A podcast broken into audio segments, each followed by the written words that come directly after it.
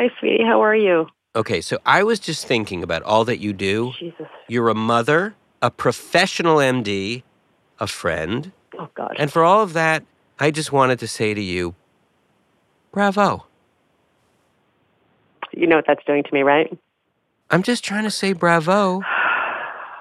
Do you remember who once said bravo to you and you didn't like it? Yeah, some girl at a party. It really upset you. You don't like to be bravoed. Johnny, I don't like attention. But don't you feel you're a oh. person who deserves attention? it just makes me feel tense. Well, I'd like to shine a spotlight on onto you. But if I say I don't like attention, why do you then say? Because I want you to- shine a spotlight on you? Because a spotlight doesn't. John, are you Wait, hang on a second. Are A red listening? hot spotlight does not necessarily mean attention. It's just a spotlight.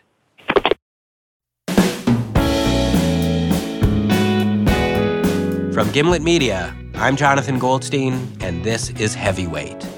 Today's episode Isabel.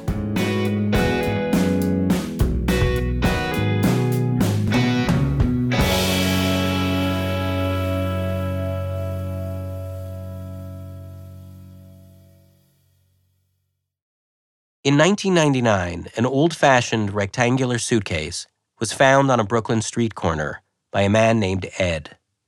For 15 years, Ed kept the suitcase stowed away in a storage locker in his basement.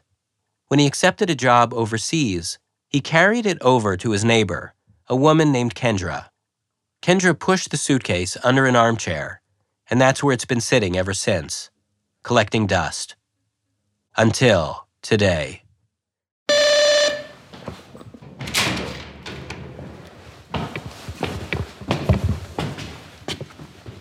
Kendra lives in a small apartment building on a residential street. Thanks for thanks for coming. Take shoes off. Uh, either way, it's fine. She takes me into her living room and pulls the suitcase out from under an armchair.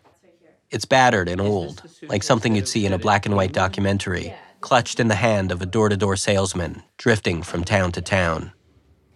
It's these like snips.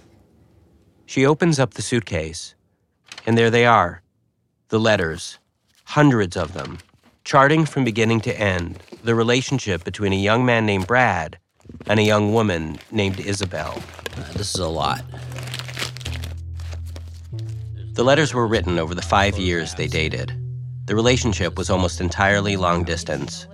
Isabel was from Venezuela, and Brad was from North Carolina. He, I know, went to art school because a number of the letters are addressed to him there. Uh huh. She, I don't know where she went to school, but she clearly is also an artist. I mean, look at this. Like, Wow. did this Kendra very- pulls out three photos attached by spider webs of white thread. Each photo shows Isabel, tousled hair and heavy eyeliner, holding an old brownie camera. During those ignorant days, the only way to create a selfie, or self portrait, as historians tell us they were called, was to pose with a camera in front of a mirror, like an animal.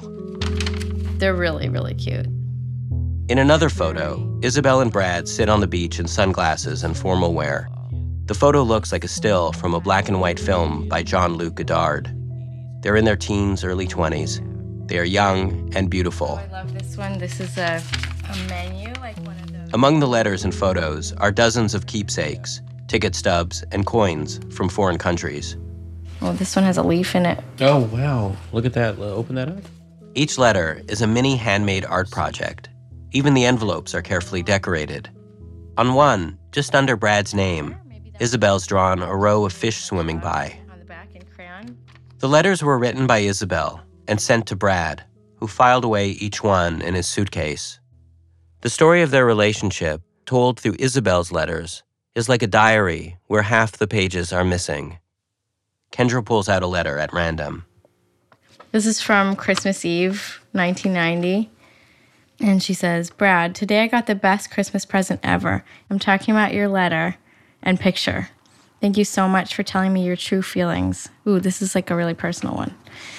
You should not be afraid that I won't be there for you when you might need me. I want to be there. You are my boyfriend and friend also. To me, you're more important than any other friend I have. I guess that with time, our trust toward each other will grow. Just as each day I feel I know you a little bit more. Believe me, I'm also scared of getting hurt. I figured that if I'm scared that you might hurt me and you're scared that I might hurt you, then it must mean that we both know we don't want to hurt the other person. No? The last thing I would want to do is to hurt you or even see you hurt. It's, it's so romantic. It's just so, it's so vulnerable. They both were so afraid of getting hurt. And I mean, that's how people always go into relationships, you know? And then probably at least one of them did get hurt in the end.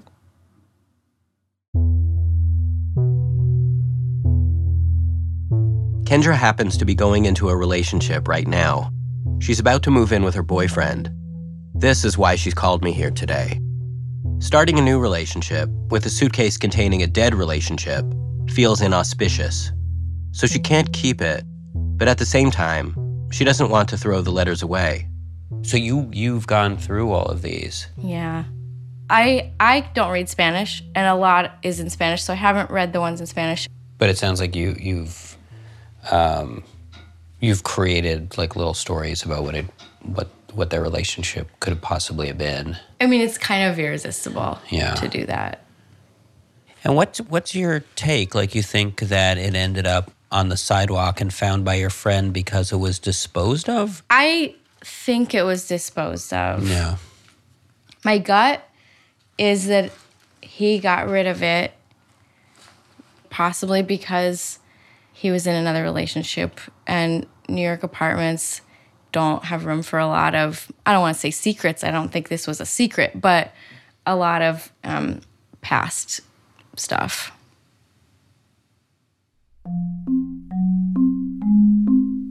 We should find her and we should get it to her because, Because? it's an amazing time capsule of who she was at this time. And it would like reopen this part of herself that she maybe forgot about. I mean, imagine if somebody contacted you out of the blue and they were like, hey, guess what? I have a bunch of art and photos and stuff that you made and that was about you from the time that you were, I don't know, whatever, like 16 to 22 or, or whatever it is. Um, I mean, wouldn't you want that back? Of course I would, especially if it were something so irreplaceable. None of us will probably ever again have a collection of 100 handwritten letters mailed to us with photographs developed by an enlarger in a dark room. One day, when drones capture our every moment, when each of our pensées, written or perhaps unwritten, is housed in an ever expanding cloud, there may not be a need for such suitcases at all. All right, so I'm gonna um, I'm gonna take this off your hands, Okay. and I'm gonna do some. You sound sad. I am sad now that it's like really the moment to say goodbye. Take good care of it. Thanks for coming. We say our goodbyes, and Kendra walks me, suitcase in hand, to the front door of her apartment. Oh, I locked it. Um, this one up here. Yeah. My marching orders had been handed to me. Oh no, it's just the top one. I was determined to find Isabel, I think you locked the bottom. and I would work tirelessly until I did. No. Here, can I? You want me to get in there? Uh, no, I got it. Well, Okay. actually, um, Although New York apartments might not have a lot of room for past stuff, they certainly make up for it with an abundance of locks. yeah, actually, maybe you should do it. Okay. Sorry. But as soon as I could get out, I'd set off in search of Isabel. That's yeah. You should probably figure that out. It's probably like a fire hazard if you. All right, you're free to go. Oh, okay. Okay, great. After the break, life outside this Fakakta apartment. Okay. Take care. Bye bye bye.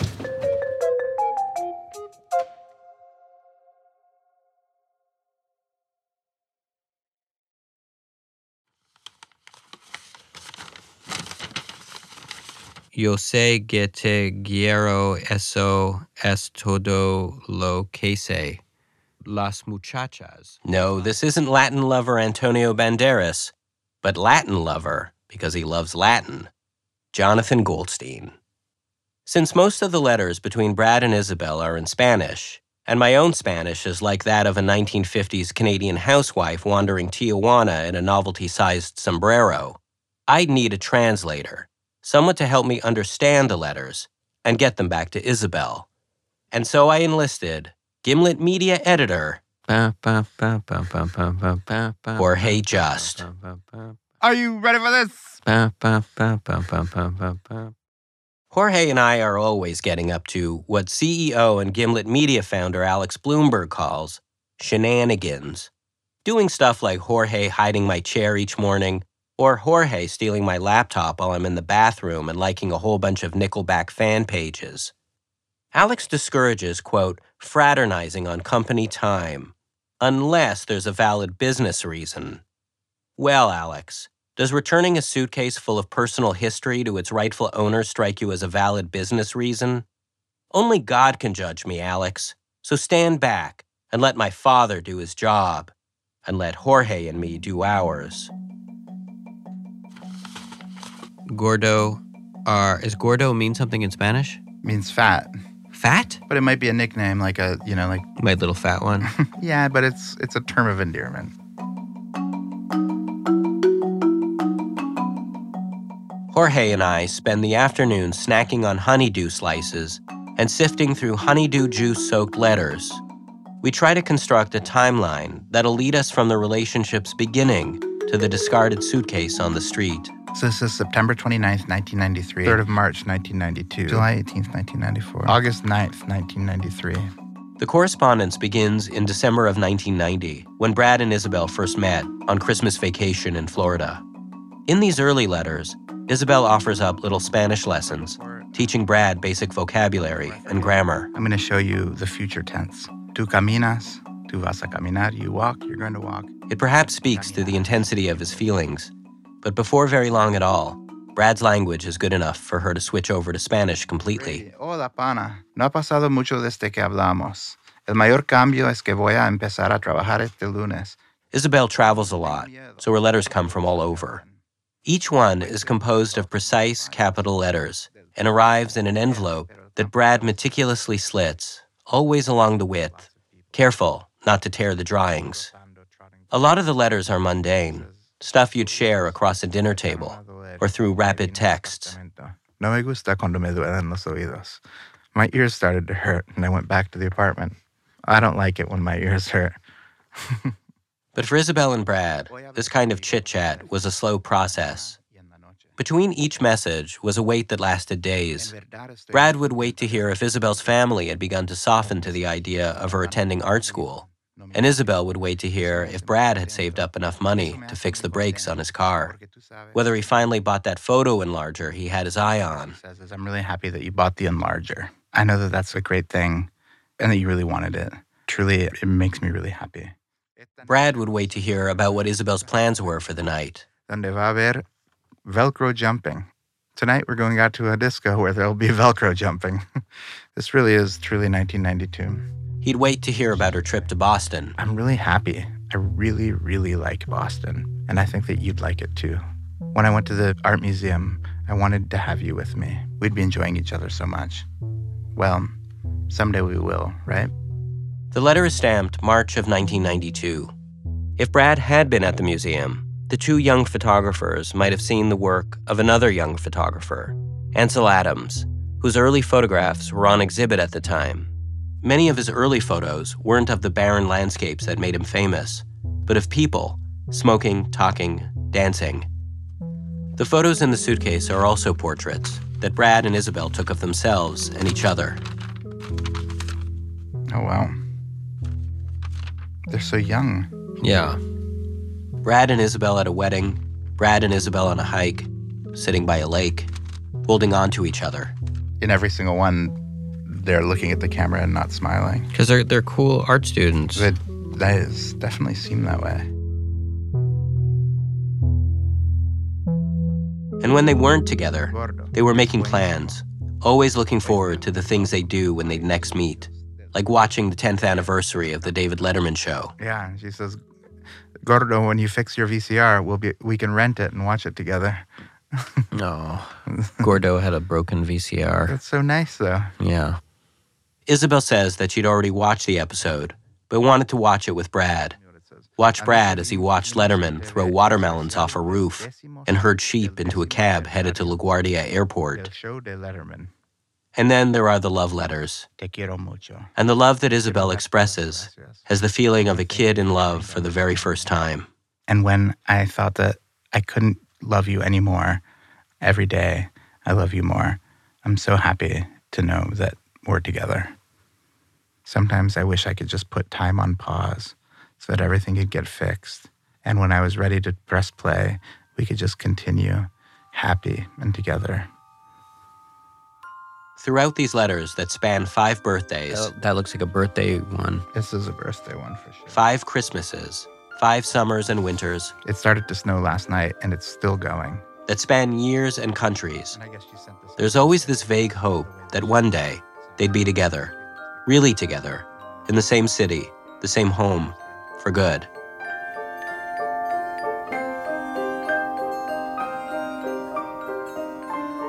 But in the end, Isabel remained in Venezuela, except Venezuela no longer felt like home.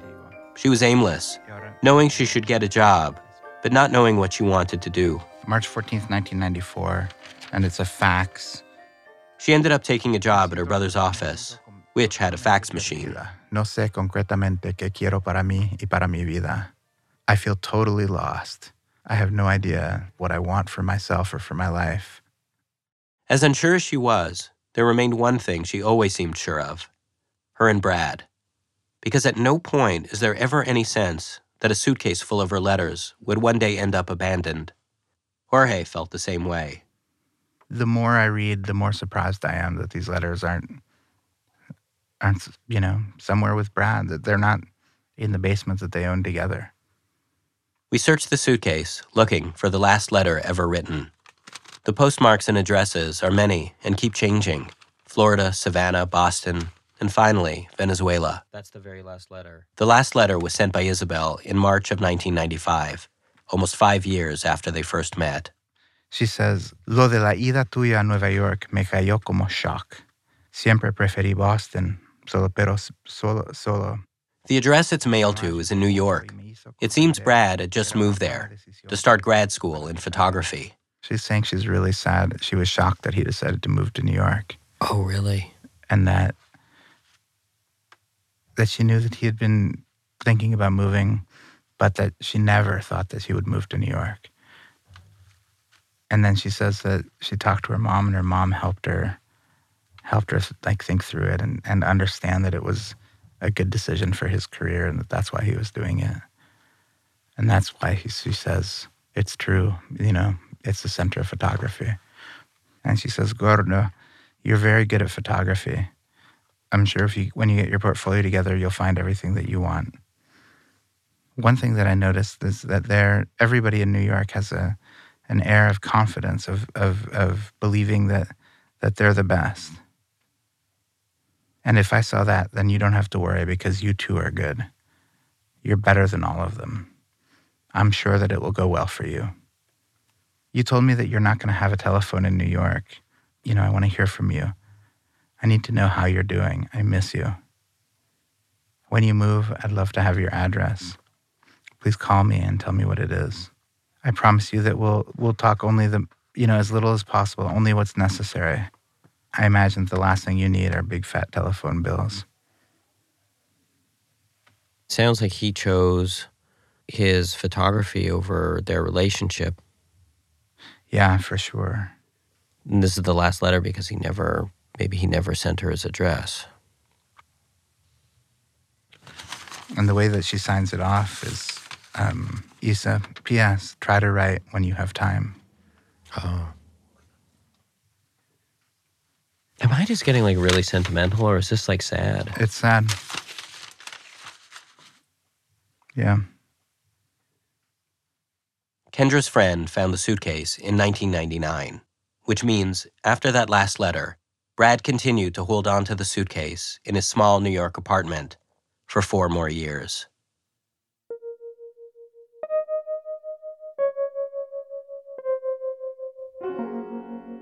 Isabel had a very common name and no presence on the internet, so I began looking for Brad. Since all the letters were from Isabel's pen, I'd only gotten to know him through her. As a young man with a letter opener and a broken VCR, determined to become a photographer, someone who could hardly afford brakes for his car, but was still going all in on a new photo enlarger. And it looked like his determination paid off. Brad is now an architectural photographer, still living in New York. His photographs are no longer portraits, but sparse, empty interiors. A school without children, a hotel without guests. I dialed the number on his website and explained that a suitcase was found on a Brooklyn street corner and passed on to a woman named Kendra, who passed it on to me. Anyway, long story short, it's a suitcase that has all of these letters. Does, does that ring any bells? Yes.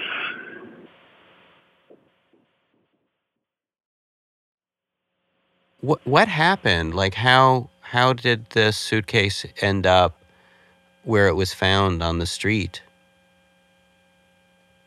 I, I let it go. You mean you you you you you threw it out? Yes. That that makes me surprised because the letters from Isabel sound and feel really very affectionate, you know. Well, um, there there was love. Something happened. I don't know what. I asked her to marry me. Gave her a ring. Um, she wasn't living in the country. I, I wanted her to come move to New York, Uh-huh. And she broke it off.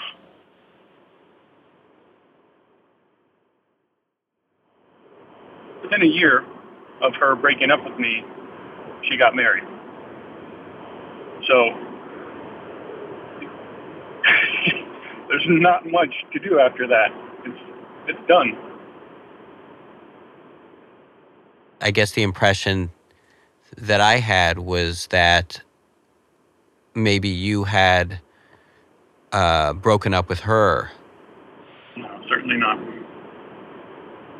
W- was she trying to preserve some kind of friendship or something, or remain in touch? That would be likely. Yeah. Yeah. And I, what's what's the point of that? Once you've gone to that place with someone, you can't uh, you can't take it back a notch. I mean, it's it's all or nothing, and she chose nothing. She chose nothing. She chose not, not to be married to me. That's that's how that seems to me.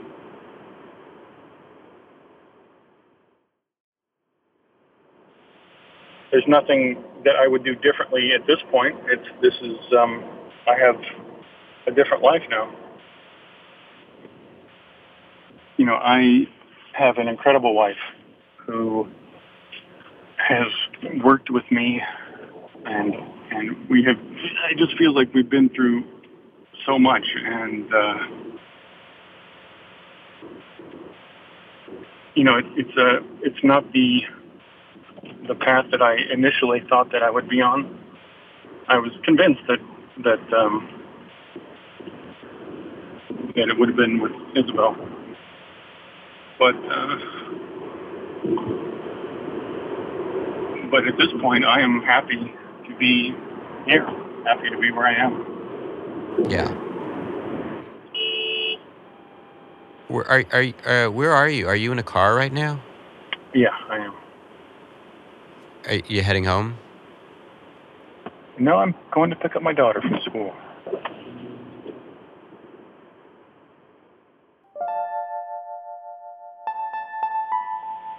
Well, you know, I mean, it seemed like uh, Isabel. It seems like maybe the right thing to do would be to get them back to her. Do, do, you, do you know where where she lives? She lives in Italy.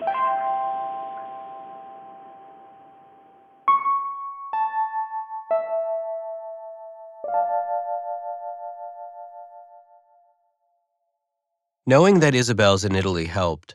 After some searching around, I found her on Facebook. In her black and white profile picture, she's holding an old fashioned camera to her face, a self portrait in front of a mirror, just like the kind she'd take when she was a teenager. In the photo, the eye that is not looking into the viewfinder is opened wide. We'd assume that both eyes are opened wide. I send Isabel a message telling her who I am, what I found, and how I want to give it back to her. And then I wait. The first day of my wait is spent imagining all the praise and gratitude that awaits me. Thank God for men like you. Nunca en mis sueños más desesperadas. I never imagined there were gentlemen as generous as you. Gracias, Jonathan Goldstein. Gracias. If you hand deliver this suitcase. Gracias. I'll read you each letter after a picnic lunch. Mil gracias. Of Italian delicacies in my father's vineyard. Gracias, gracias, gracias. You've not truly ever tasted salami. Gracias, Jonathan Goldstein. Gracias. Until you've eaten it under a Tuscan sun.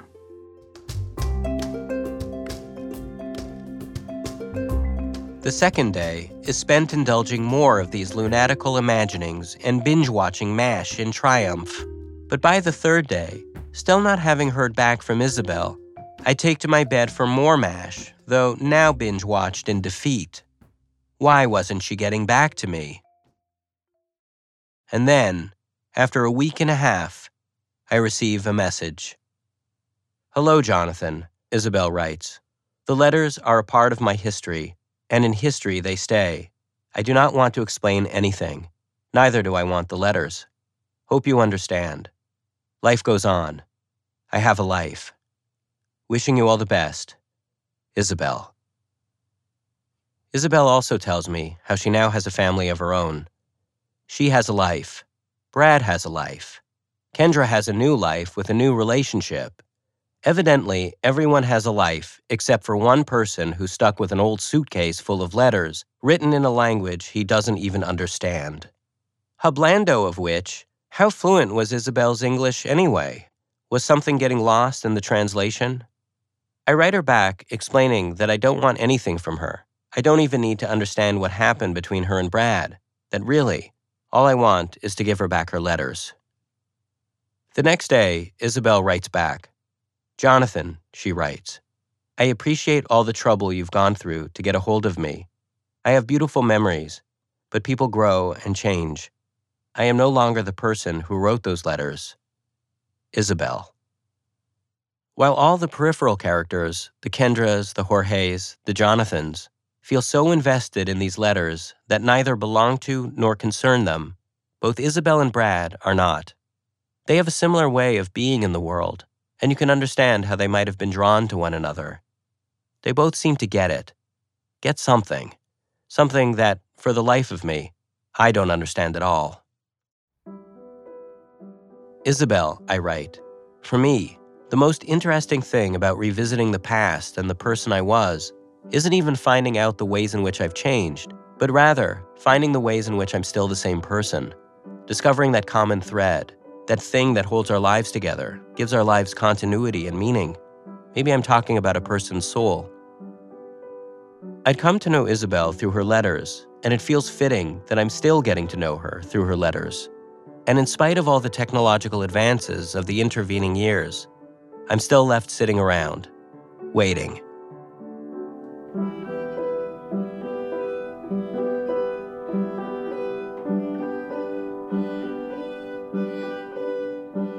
Isabel writes back I take from the past the lesson it offers me and move on. That's the only thing that matters that we learn something from every situation lived, good or bad. So to me, she writes, life is one lesson after another, which makes our soul grow and change. I personally do not have one letter from anyone in my past. And that doesn't mean I had a bad past. It means that I've learned and moved on. I stop reading. Not one letter from her past? I'm the kind of person who saves post it notes stuck to his computer screen by colleagues in the 90s, someone who never once erased a contact from his phone. Since you are antithetical to my way of being, Isabel writes, I also leave you the challenge of discarding that bunch of letters. I am counting on you to do that. Who knows? Maybe doing it will help you in some aspects of your own life. Just remember, The future is built as we move forward. Take care, Jonathan. And as always, the best to you, Isabel.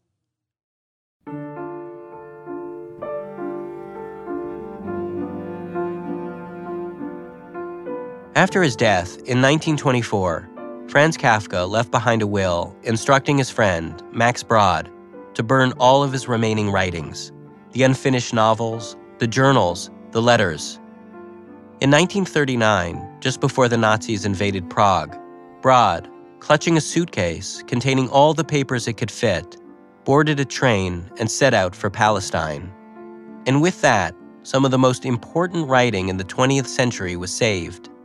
Max Brod's reasoning was that if Kafka had really wanted his stuff destroyed, he never would have asked Brod to do it. He had to have known that Brod was the last person who'd destroy work that he loved so much. Isabel is not Kafka, and I, though I do admire his self justifying, prevaricating style, am not Max Brod. Yet after that final exchange, I unscrew a bottle of bourbon, turn on MASH, and struggle over Isabel's challenge. It felt like a paradox. On one hand, these letters don't mean anything to me. But on the other hand, discarding them just feels wrong. Throughout your life, if it's a good long life, you let go and you let go of your ambitions, your hair, the people you love most. And then one day, after a lifetime of saying goodbye to the most important things, you suddenly find yourself unable to unclutch your hand from the handle of a suitcase that isn't even yours. And for close to 30 years, it seems no one who carried this suitcase could easily let go. Not Ed, not Kendra, even Brad, the most motivated, could only pack the suitcase, exit the front door, and make it only so far as the curb. And why? Why can't any of us destroy the letters? Is it because we believe in stories about love? the beauty of youth, the idea that somehow, contained within this little suitcase, a relationship still exists, one that's a stand in for a relationship that we've all had and lost. I'd been looking forward to giving Isabel back these memories, but Isabel doesn't want my unsolicited gift. Instead, she's offering a gift to me permission to do the thing I normally cannot do, to simply let go of the past. Being unable to let go of the past feels small somehow and marks you as petty, the kind of person who holds on to grudges and painful memories. But in that net of memory, beautiful things get trapped too. Moments and emotions that once moved you, or a version of you, a first love, a great meal, or that one fall evening when you pick up an innocuous looking suitcase that had been sitting under your desk for months and leave your office early with a Spanish speaking friend. We want to make sure it's also a place where people. And head out into the dark street, looking for the perfect Brooklyn street corner on which to let it go. How about over there? How about under that streetlight? Okay, hang on. I'll, I'll be right back. Part of you hopes that someone else, someone like you, will find it and treasure it, at least for a little while.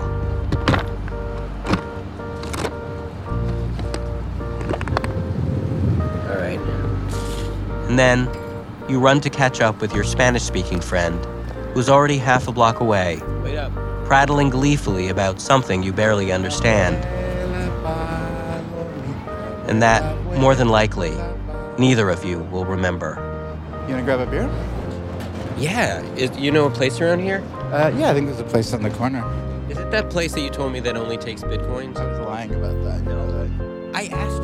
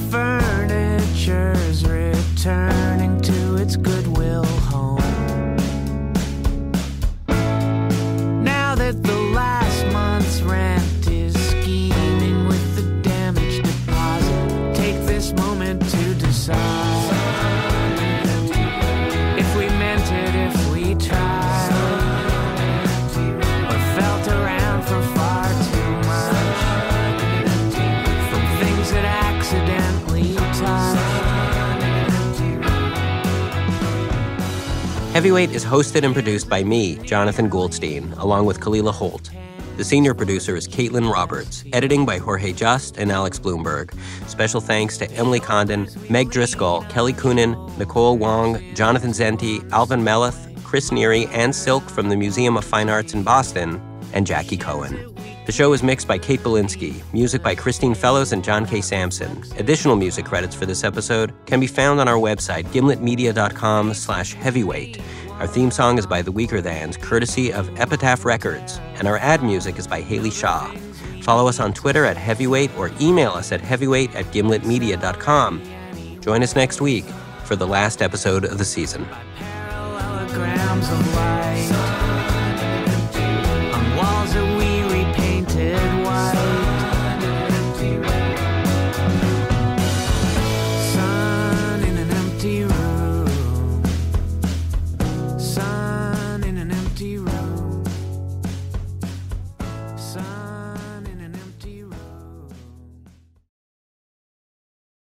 How about this? Everybody clap your hands.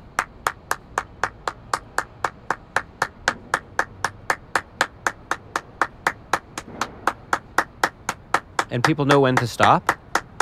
Oh, there's no stopping. Really?